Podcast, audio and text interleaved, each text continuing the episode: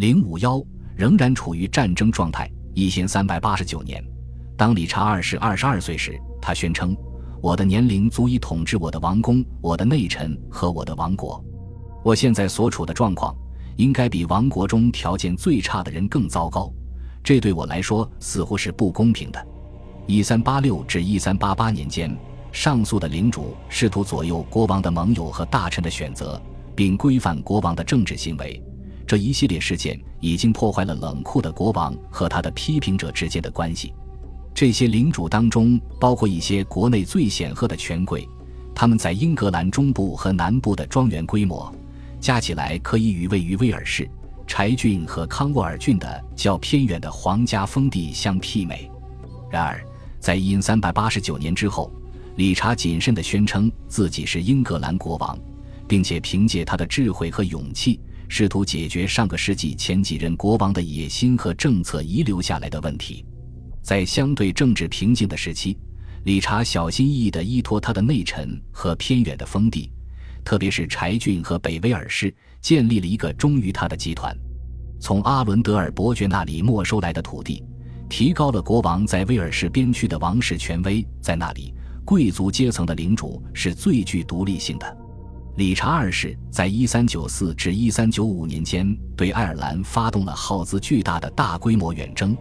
这是自1210年以来英格兰国王发动的首次爱尔兰远征。该活动重振了英格兰在爱尔兰的统治，并通过坚定又柔和的手段，使盖尔人领主和英格兰爱尔兰领主臣服。理查甚至可能有完全征服这个长期没有被征服的岛屿的想法。这项冒险无疑增强了他在另一个领地的权利，并展示了他的内府机构和资源可以实现的目标，尽管是暂时的。关于苏格兰问题，英格兰在奥特本战役失败之后，理查采取了更为传统的方式，鼓动持不同政见的苏格兰权贵，并策划军事行动。但在14世纪90年代，他开始意识到和平更为有益。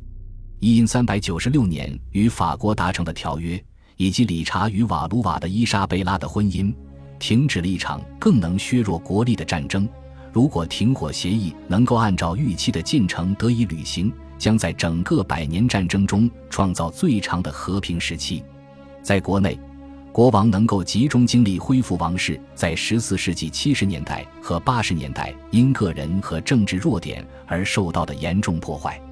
为此。王室创造性的利用仪式和视觉象征主义作为政治宣传的手段。理查具有想象力、精明、专横。作为国王，他的其他特性不可取。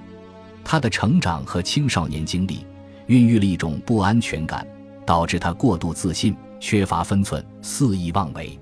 他对朋友极其慷慨，但对他的敌人反复无常、神神秘秘、冷酷无情。一三九七至一三九八年间，他流放了沃里克伯爵，处死了阿伦德尔伯爵，谋害了格洛斯特伯爵，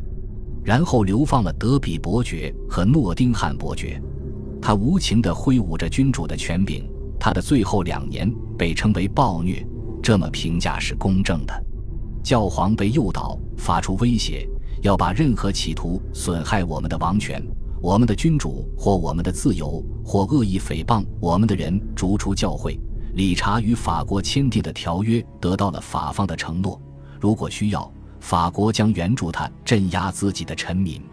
他于1399年5月第二次出征爱尔兰时，给德比伯爵亨利·柏林布鲁克提供了返回英格兰的机会。他攻入英格兰，恢复自己的地位，并收复他父亲的庄园。最近被理查没收的兰开斯特公爵领地，国王的处事方法背离了英国的法律和惯例，也超过了地位较高的大臣的容忍度。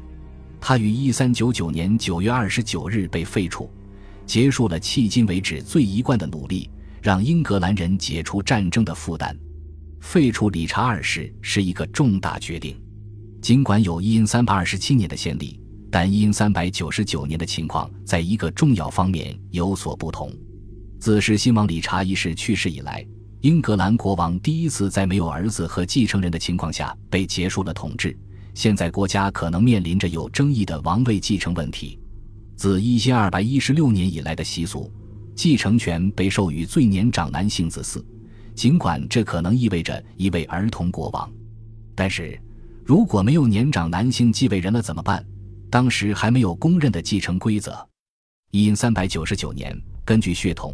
继承人应该在两个人之间选择：一位是七岁的马奇伯爵，他的祖母是爱德华三世的第二个儿子莱昂内尔的女儿；另一位是三十三岁的亨利·柏林布鲁克，他是爱德华国王的第三个儿子约翰的儿子。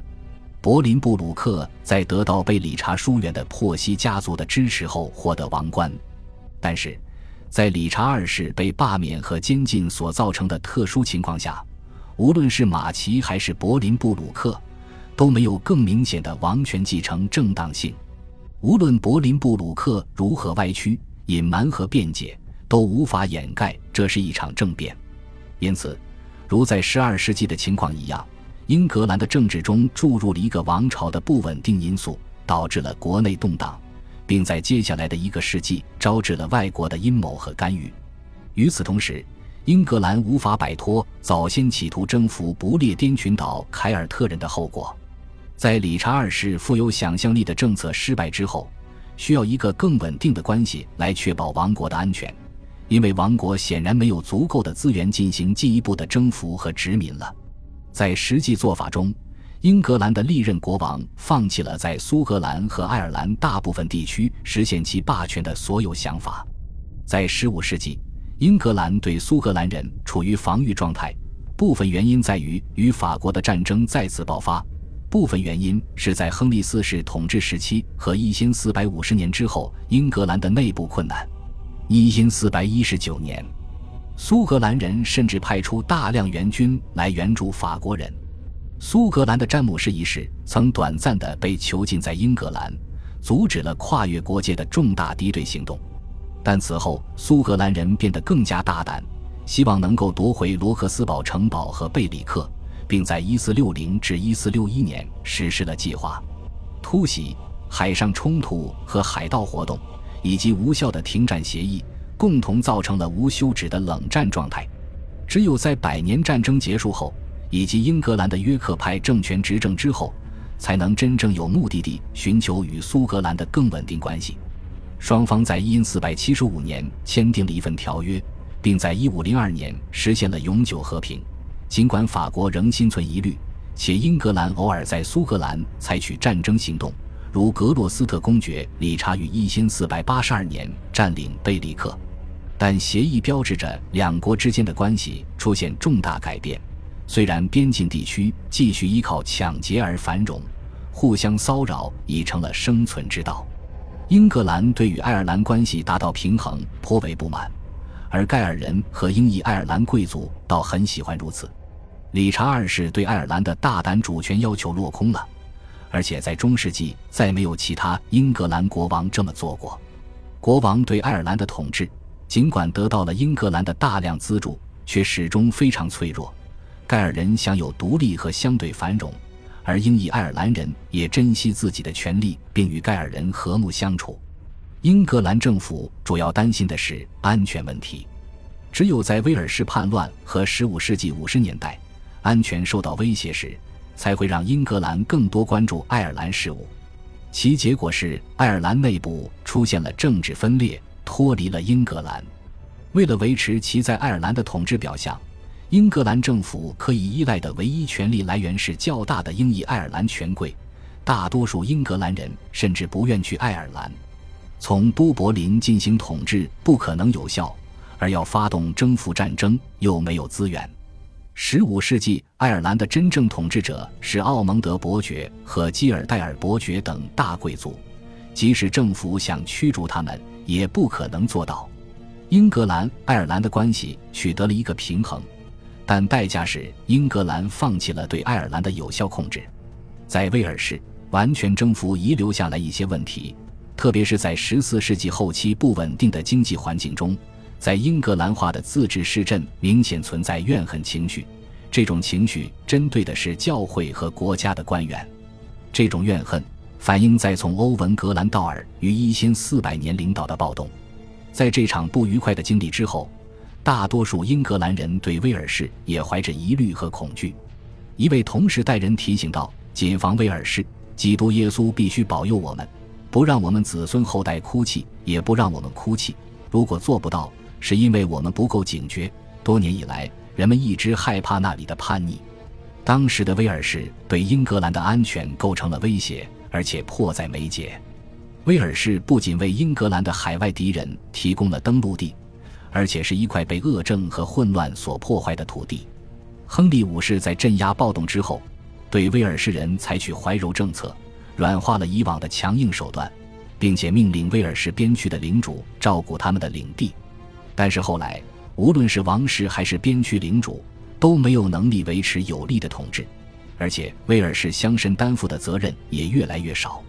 然而，王室和边区领主都需要这些威尔士乡绅来治理威尔士，因为王室深陷内战。到了十五世纪，少数领主因收入下降和威尔士人的敌意，再也不愿意在他们的威尔士领地生活了。威尔士在因四百四十九年之前劣质与日俱增，因此在那个世纪的大部分时间里都出现了秩序问题。从亨利六世到亨利七世，连续几届英格兰政权都试图保持威尔士的和平，提高治理的质量，并控制当地乡绅。因为只有这样才能解除对边区和王国稳定的威胁。在15世纪上半叶，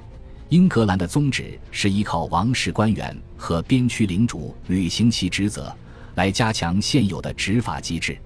最终采取了更激进和具建设性的解决方案。特别是爱德华四世，他在15世纪70年代把他的儿子威尔士亲王安置在勒德洛，拥有对威尔士公国。威尔士边区和英格兰边境各郡的监督权，这项大胆的分权举动，授予了未来的亲王在整个威尔士的责任。